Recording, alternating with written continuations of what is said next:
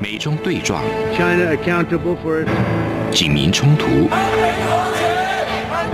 世代隔阂，我才没有被洗脑。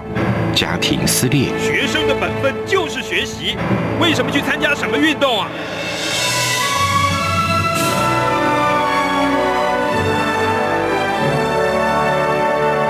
我们可以聊一聊吗？可以跟你说说话吗？我们聊聊好吗？我想好好跟你聊天。每周四晚上十点，由张明天跟大家聊聊天。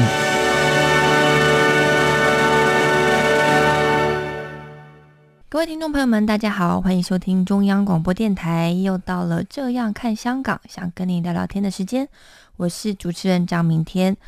检讨昨天，过好今天，才有更美好的明天。哎，我们每隔一段时间呢，都要请中国政局专家来为我们分析一下中国的局势哦，因为中国对全世界造成的影响不容小觑啊，更何况是香港。那最近中共十九届六中全会一连四天的会议，最后在十一月十一日闭幕了。这一次呢，在会议的公报上，很罕见的提到了香港以及台湾的问题。上一次的六中全会会议公报有提到香港的时候，是在二零零六年第十六届六中全会，但是呢，里面只有提到一句，就是维护香港、澳门长期繁荣稳定。所以这一次对香港跟台湾提到的，就会相对的就会觉得比较多一点哦。那台湾提到什么呢？就是老掉牙的四句话，我给大家念一下哦，就是坚持一个中国原则和九二共识。坚决反对台独分裂行径，坚决反对外部势力干涉，牢牢把握两岸关系主导权还有主动权。那香港的部分又是怎么样呢？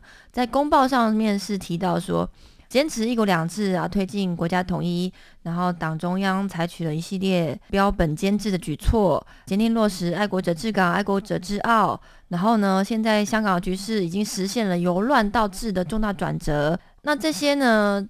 针对香港内容也是不意外了，但是台湾跟香港比较大的差别就是说，中共现在是可以全面的掌控香港，但是台湾呢，目前就只是停留在喊喊口号的这个阶段，能不能真正按照习近平的意思反对台独、反对分裂，可能都还要看看美国、看看国际的脸色。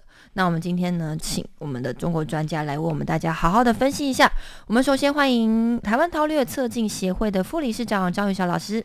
主持人好，还有各位线上的朋友，大家好。好，老师，今天要请教你哦，可不可以先帮我们先分析一下这次的六中全会通过了第三份的历史决议？那这个标题我也给大家念一下哈、哦：中共中央关于党的百年奋斗重大成就和历史经验的决议。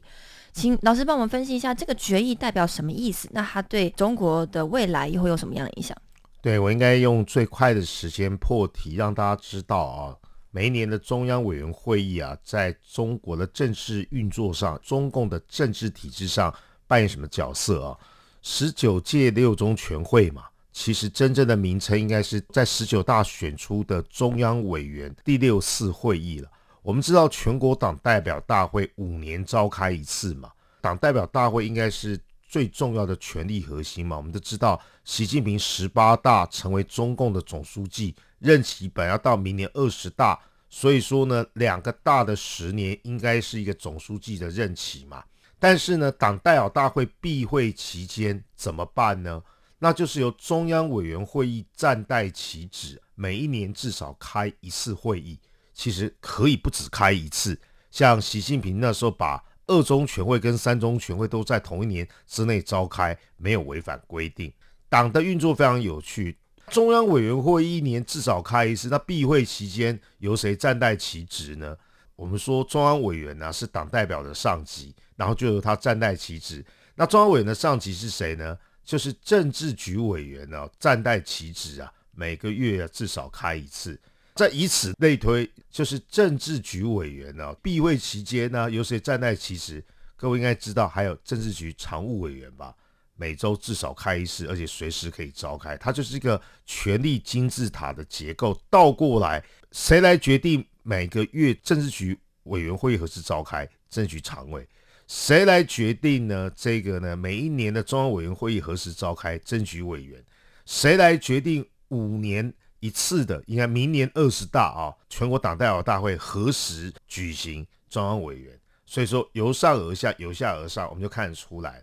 第二个是呢，中央委员会议每年会有一个决议啦，至少会有一个决议，一到两个以上的决议，确定啊，明年呢中共运作的政治目标，以党领政嘛。中央委员会的决议出来之后，来年的两会啊，最重要的政府工作报告呢，来具体落实。因为政府工作报告是由国务院总理对人大进行的这个报告。那其实呢，前一年年底的中央委员会议呢，已经定了政治的调，然后让行政系统的最高负责人，就是国务院总理，现在是李克强嘛，来做政治报告，承先启后啦。所以呢，中间还夹一个北戴河会议哦，暑假的时候有个北戴河会议，年底的时候呢，有个中央委员会议，隔年年初的时候呢，有两会。所以，我们就可以发现呢，这是中共政治运作的日常啊。这第一个，简单帮大家科普一下。今年比较特别的地方是什么呢？听众朋友还记得今年七月一号是什么日子吗？今年七月一号的时候，习近平敲锣打鼓，因为今年是中共百年党庆嘛。今年最重要的中央委员会的决议啊，应该来讲说，它有三个决议，可是媒体都把它放到历史决议的这个向度。为什么？这个时间点蛮好的哦。如果习近平啊，在这个百年党性也做了一些的论述、跟路线、跟意识形态、跟历史的解释的时候，他干脆在今年中央委员会议把之前做好的东西呢，再进一步的进行政治布局跟加工哦。那这会有什么意义呢？那就要比较啊，历史上我们说这个第三个历史决议嘛，那谁来做这些历史决议？刚才我讲说时机点上，因为今年是百年党庆。习近平已经握有了对中国未来历史的这个话语权，所以呢，今年刚刚好没多久，三个月之后的中央委员会，我们说今天的六中全会是八号到十一号开嘛，那离七党庆还有这个十一国庆啊，一连串的政治节奏，它好团扶摇而直上。那我们来说一下历史上的这个历史决议，它的意义是什么，就可以对照出来。习近平为什么急着利用百年党庆的时机做这些事情？那接下来我们就会再分析对未来会造成什么影响，然后呢，再为大家讨论是说对台啊，还有港澳啊，到底是放在什么样的脉络或者整体的架构之下？中共第一个历史决议啊，应该是一九四五年呢。六届七中全会的时候，由毛泽东所主导的关于啊若干历史问题的决议啊，那个时候的决议的历史背景是什么呢？要总结经验，总结什么经验呢？其实过去的决议都是总结很复杂历史错误啊，或是呢残酷的政治斗争。一九四五年毛泽东有什么斗争？当然有啊，就是中共走到延安呐这一段历史叫延安时期。毛泽东虽然已经取得了党内的权力主导的地位，但是呢，他还是花了一番功夫，我把外来者给斗倒。所谓的外来者，就是听莫斯科第三国际的这一批中共的曾经掌权过的。毛泽东在遵义会议呢拿到了军权，然后呢，到了延安时期呢，透过延安整风呢拿到了这个呢党权哦，所以他就要急着告诉大家说，过去那些事情到底怎么一回事。他们到底犯了什么错误，或者是我们过去呢走在什么错误的历史发展过程之中？所以我要告诉大家，这边有个历史总结，这是第一个清洗战场、整理战场。斗争完了之后，总是有人犯错误嘛。好，这是消极负面表列的。接下来正面表列是呢，那么我们将来打算干什么？所以呢，历史决议很重要的地方是呢，当清理战场之后呢。这个拿到权力的人，其实是握有中共路线、意识形态，还有呢历史的诠释权。我们就知道，一九四五年开的六届七中全会，对日战争啊即将打完哦，腥风血雨的国共内战要开始启动了嘛。毛泽东告诉大家说呢，过去我斗倒了党内的这些呢国际派，我现在呢握有历史的这个解释权。我们决定呢，面对下一场挑战。但是呢，这下一场挑战的一把手是谁？是我毛泽东哦。大海航行需要舵手，所以呢，正式呢拉开了毛泽东的这个世代啊。啊，这是第一个历史决议，所以观众就会了解为什么要给个历史决议哦，解释对手犯了什么错误，或者是我之所以能够呢站在这个制高点上，然后我又如何带领大家面对未来。好，这历史决议的转折啦。第二个历史决议呢，是在改革开放之后，十一届六中全会啊，在一九八一年召开的时候，邓小平主导。中共中央关于建国以来若干历史问题的决议，这个很明显，为什么呢？邓小平啊，又斗倒了一些人，这些人分别是四人帮啊，甚至呢还有毛泽东钦定的这个接班人华国锋哦。按照同样的逻辑啊，邓小平又要告诉大家，这些人到底又犯了什么错误？其实就是为文革定调，但是为文革定调呢，就会触及毛泽东的历史定位啊。但是呢，很巧妙的是，他说毛泽东呢建国有功，文革有罪。但文革的这个罪呢，是大家要共同承担的。其实是让他知道是四人帮的错，是华国锋的糊涂，才会让中共呢跟中国面临十年的浩劫。所以清理的战场又来了。他们之所以错呢，是犯了什么错误？当我解释别人的错误，就是告诉大家我大概做对了什么事情。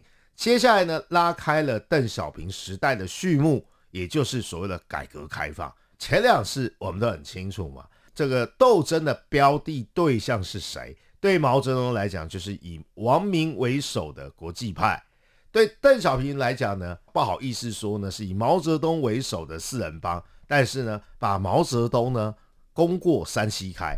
习近平呢，基本上很有趣的地方是呢，你搞不清楚啊，他斗的人是谁。与其说是什么江西人马，应该讲是说啊，所有违背习意志的人都是他潜在的对手了。这也是二分法嘛，刚刚好呢。习近平的胃口更大，为什么呢？哎，按人家总结的哦，都是局部的历史。毛泽东一九四五年总结的是一九二一到一九四五，邓小平呢总结的是一九二一到呢一九八一哦。至少是他们都走过的年代。毛泽东在中共一大创党的时候就已经存在这样的政治人物了，所以他有资格说一九二一到一九四五吧。邓小平啊，在一九二一虽没有参与，但是呢，邓小平在一九二一年共产党啊没有建立之前他就已经出生了，他也有道理讲一九二一到一九八一吧。那习近平野心很大啊。中共建立的时候，习近平根本还没有在这个历史舞台上，他根本还没有出生啊！习近平居然去总结了中国共产党一九二一到二零二一的所有历史。这个阶段要说结论很有趣啊，我们就了解是说，这个是拉开习近平的序幕，搭了百年党庆，以今年六中全会的方式来呈现。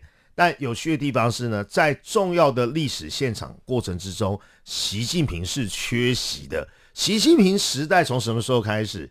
不就是十八大嘛？也就是二零一二年啊，到现在短短九年多一点的时间呢，你这个九年多一点的时间，居然要去含瓜，或者是呢去总结另外啊将近九十年的历史？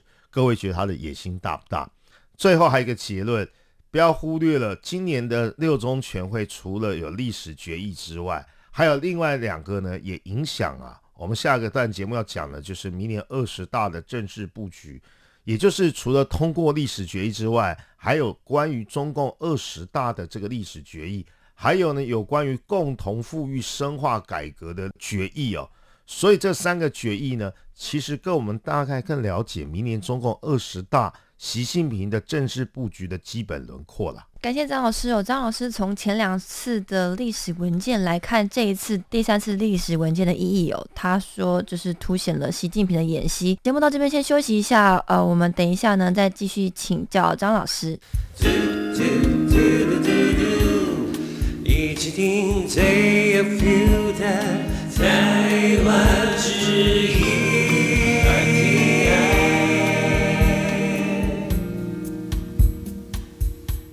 欢迎回来，想跟你聊聊天，我是张明天。我们今天邀请到的来宾呢，是台湾韬略策进协会的副理事长张宇韶老师。张宇韶老师在节目的上半场跟我们分享了六中全会其中一个历史决议，是也是大家比较关注的第三份历史决议哦。但是其实这个会议里面还有另外两份。也是很重要的历史决议，是跟二十大还有未来的经济，就是共同富裕有关的。我们请张老师。在上一集节目的时候，我说过，习近平透过百年党庆的这个难得的契机，利用六中全会的决议啊，进行他自己的一些规划啊。我说他野心很大，是因为这三个决议呢，都剑指明年二十大的权力布局，或是这个权力的大棋盘。当然，历史决议的部分在上一集呢，我已经为大家做说明哦。他已经握有了话语权。我们了解中共正式运作的人呢，乍看下你会觉得，哎呀，政策就是这样，就是就政策论政策，不是的。你有意识形态路线跟历史的诠释权跟话语权之后，你才会有所谓的人事安排。所以呢，我先预告一下，明年二十大呢，最先观察的路线的部分啊，或意识形态部分呢，在这个历史决议加百年党庆习近平的诠释之中，已经昭然若揭。接下来要观察的，恐怕就是哇，明年的中央委员啊、政治局委员啊、政治局常委的安排，接下来才是政策啊。为什么我说野心有够大呢？除了他要控制你的脑袋之外啊，因为历史决议啊，就是控制你脑袋嘛。第二个很重要的地方是啊，他居然还要控制你的口袋哦。为什么要控制你的口袋呢？今年有另外两个中央的这个决议啊，除了历史决议之外，还有一个决议叫什么呢？他居然在六中全会端出了一个叫共同富裕深化改革，这也非常非常不寻常。但是我看起来也觉得非常理所当然。不寻常的地方是，按照中共中央委员会议的规律哦，会提起市场经济。提起啊，经济发展多数都是在三中全会。过去历史上的六中全会，大部分谈的都是呢所谓的社会治理、社会整顿。简单一句话叫做呢维稳啊。但是呢，也说得过去。哎，这三个东西都跟维稳有关系啊。哎，那个我现在要搞历史了，明年有一个二十大的决议。但是为什么在六中全会要干三中全会的事情呢？我举例来讲，过去十一届三中全会决定了改革开放的路线，对外开放、对内改革。然后呢，十二届三中全会呢，决定把改革的方向从农村走向了城市哦。这跟我们的香港朋友就密切相关。为什么？各位还记得有四个经济特区吗？这四个经济特区啊，三个在广东哦，一个啊在福建。阿透瞄准的标的，在广东那个三个啊，除了汕头比较失败，因为他不知道瞄准谁之外，珠海就是瞄准澳门啊，深圳呢就是瞄准啊这个香港嘛，厦门呢就是瞄准台湾啊。十四届三中全会决定建立市场经济，十六届三中全会决定说呢完善市场经济，十八届三中全会说呢要深化市场经济。结果呢，在一个莫名其妙的十九届六中全会说呢，要呢共同富裕、深化改革。其实答案大家大概内心有基础了。为什么要提出这个？因为这三个月从七一党庆到现在，习近平对中国内部的经济的整顿，不论你叫它是国进民退也好，治理整顿、宏观调控也罢，那就是有给了一个名称嘛，叫做呢共同富裕嘛。他也把共同富裕这个东西呢，作为明年二十大或者是中国未来未来历史长什么样子啊？谁说了算？习近平说了算嘛？你口袋的钱呢，将来怎么使用啊？大方向他告诉你啊，要共同富裕，然后呢，要深化改革。只是我们了解的地方是啊，当他左手握有历史诠释权之后呢，习近平不仅要跟毛泽东并驾齐驱，甚至呢，要超越邓小平。因为现阶段在做的种种的规划，是针对呢邓小平改革开放路线的呢基本上调整。到底什么叫改革开放？什么叫市场经济？只有两个很清楚的要件，就是市场经济啊，跟私有财产啊。简单讲，就是私有财产在中国经济中占的比重，或是它的政治地位是被尊重的，这叫改革开放第一个要件。第二个是呢。民进国退嘛，让市场能够扮演啊更多资源分配的角色，而不是计划部门。计划部门现在叫发改委，结果习近平是不是让计划部门扮演更多更多的角色，让呢市场经济逐渐的萎缩，让公有部门呢跟国企呢基本上扮演更重要的角色，让私营企业呢不断的呢被整肃、被整顿、被倒闭等等。这跟改革开放的初衷是相反的嘛，所以李克强才不断的在经济路线上跟呢习近平发生冲突。然而，这一切的事情是不是正发生在香港？不论是在政治上的整顿，或是经济上的整顿，香港作为过去的东方之珠所扮演的经济角色，大部分或者是逐步啊功能会萎缩，甚至呢沦为整个大湾区计划之中的一环啊。更重要的地方是呢，还有一个就叫二十大的决议。二十大的游戏规则基本上我已经定定好了，只差没有把那个最后一句话拿出来亮剑。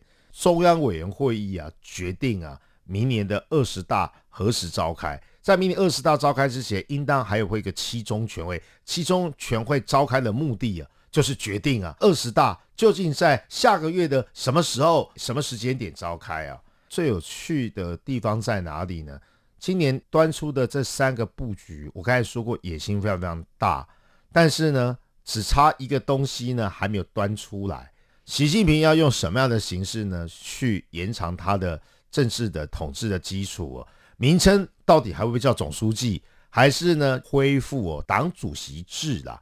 因为中共在十二大的时候，为了宣称要集体领导，所以就改了总书记。总书记就是领导的那个班长。党主席啊，就是呢唯我独尊嘛。为了避免文革啊个人崇拜的错误，所以邓小平啊就把党主席给废了。现阶段中共是采总书记制嘛，所以只差一块最后的拼图是习近平如果要继续担任总书记，结果任期延长的话，恐怕会有一些人会反对。哎，这个总书记的规则就是做两个大嘛。但是习近平已经透过历史决议了哦。如果说他继续要用总书记来领导共产党的话，他的那个顿词跟解释是什么呢？我是新时代的领导人，旧时代的领导人的习近平呢，做了十年，那时候的习近平已经死去了。现阶段是新时代的领导人，我的总书记的任期可以被归零，习近平自己还有新旧之分。百年党庆之前跟百年党庆之后，历史决议之前跟历史决议之后，这是第一种解读。这种解读啊，不是说不行啦，按照他自己给的这个历史决议，可比较麻烦的地方是呢，哎呀，这样说得通吗？所以说 Plan B 啊，替代方案是什么？干脆二十大把总书记呢改为党主席，就没有什么任期被归零嘛，是重新开始嘛。但是这也有被讨论，但是被讨论的风险是什么啊？你就说你想当毛泽东吗？可习近平跟你回答有吗？或者是 Why not？为什么不可以？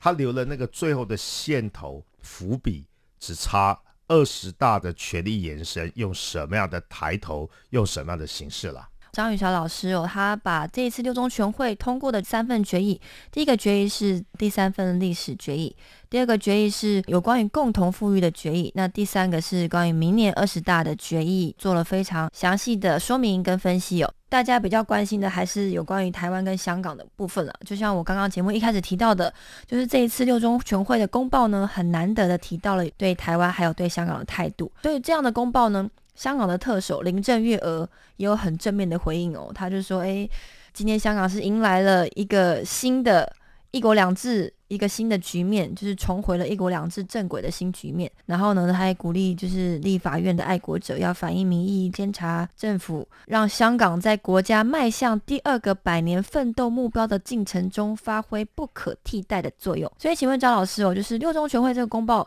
传递出的讯息，对台湾跟香港的意义有什么关系？我刚才讲中共整体的历史观、历史感，所以说他要。清理战场，说明过去犯了哪些错误，但千错万错一定不是习近平造成的，一定是呢外国势力啦，哈一小撮台独势力啦，或是西方和平演变呐，等等等等嘛。如果整个棋盘轮廓是这样子，放在台湾问题啊，或是香港问题之中所引来的所有的外界的批评挞伐，如果整体的调性是这样子，那么就很容易理解习近平在对港政策的部分第一个很重要的地方是呢，千错万错当然不是中央的错啊，千错万错都是哈一小撮香港的坏分子，那那个坏分子已经有二分法了嘛，就告诉你说要爱国者治港，爱国者啊治澳。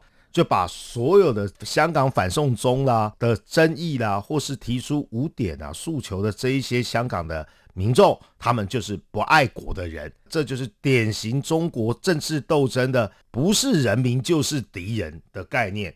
所以呢，问题已经界定清楚了。香港这几个问题之所以不是中央不好，是不爱国的港人啊所造成的乱港分子，对对，乱港分子，那该怎么处理呢？他说要治标也要治本，一系列的标本兼治嘛，既要治标又要治本的方式啊。接下来就是在一国两制啊，一国两制啊的概念是什么？刚才如果有旧时代的领导人，还有新时代领导人的话，那么这个一国两制啊，他就可以不说是邓小平承诺的。对不起，未来香港问题是新时代之下的香港问题。新时代之下的一国两制，所以各位都要了解，有个定冠词叫新时代。最后的结论是什么呢？简单来讲，要实现由乱到治的重大转折，它已经定性了这一段黑暗时间是由这个乱港人士乱入，所以呢，他已经定性这是一个由乱而治的过程。乱是旧的，然后呢，香港将获得重生。这个好像倒装句啊。多数我认识的香港朋友之中，是由光明走向黑暗呢。但是中共的解读呢，是跟现状相反的。按照刚才这样的逻辑哦，那你就可以了解啊，他是怎么看待两岸关系的？他一定认为呢，两岸关系是部分呢台独人士哦，结合外国势力，勾结美国外来势力嘛。两岸关系的问题。始作俑者跟所有问题的根源，在决议之中，他也给你定了性嘛，这不是中共的问题嘛？千错万错都是别人的错，别人是怎么错的？他要把你给定位好。香港问题是一小撮不爱国的乱港人士，甚至呢，中共也都用了“港独”这种字眼嘛。香港现阶段是他可以控制的。台湾问题是他准备呢想办法去控制的，所以在建统趋统的状况之下，他认为两岸关系现阶段呈现的逆流属于黑暗，都是台湾片面的责任，不是什么两岸共同要承担的责任因为过去在第二份历史决议的时候，邓小平认为两岸关系虽然史官是国共内战史官。但是他是认为是双方应当要负责任的，可是习近平的第三决，因为首先国民党他也不是执政党，所以呢，我也不去谈什么国共内战的啦。二分法的概念就是什么呢？拥护统一的人，再办就是呢，通通都是台独者，不论你是华独啦、台独啦、维持现状派，他也会告诉你说呢，将来呢打算怎么解决，只是。这个解决的时程要比香港问题要复杂要远得多，因为香港是口袋内的痉挛。最后结论非常简单，在百年党性还有这个决心说，他还强调具有中国特色的民主，中国基本上是有他自己的民主的逻辑。谁说我政权没有正当性来源？他会以呢中国人民的意志基本上的总集合的方式自居。为什么？历史决议告诉我们了，二十大决议告诉我们了，针对外界指指点点，香港、新疆、西藏、台湾怎么回事？他就告诉你，事实证明，共产党一路走来，我们现在通过了一个民主的方式，搞了一个呢历史决议，这个叫做有中国特色的民主。我们体制不同，你不能说我没民主。我也代表十四亿的中国人，民主国家的正式领袖都不敢宣称代表全体国民意志，威权体制的领导人却能够呢大言不惭代表他不能凌驾，甚至呢不愿服气的香港朋友，还有呢没被统治过的两千三百万的台湾人民，各位觉得有不有趣、荒不荒谬呢。好，我们感谢张雨霞老师深入浅出的分析。那我们今天节目就到这边，感谢各位听众朋友们的收听，祝福大家都有美好的明天。我们下周同一时间再会。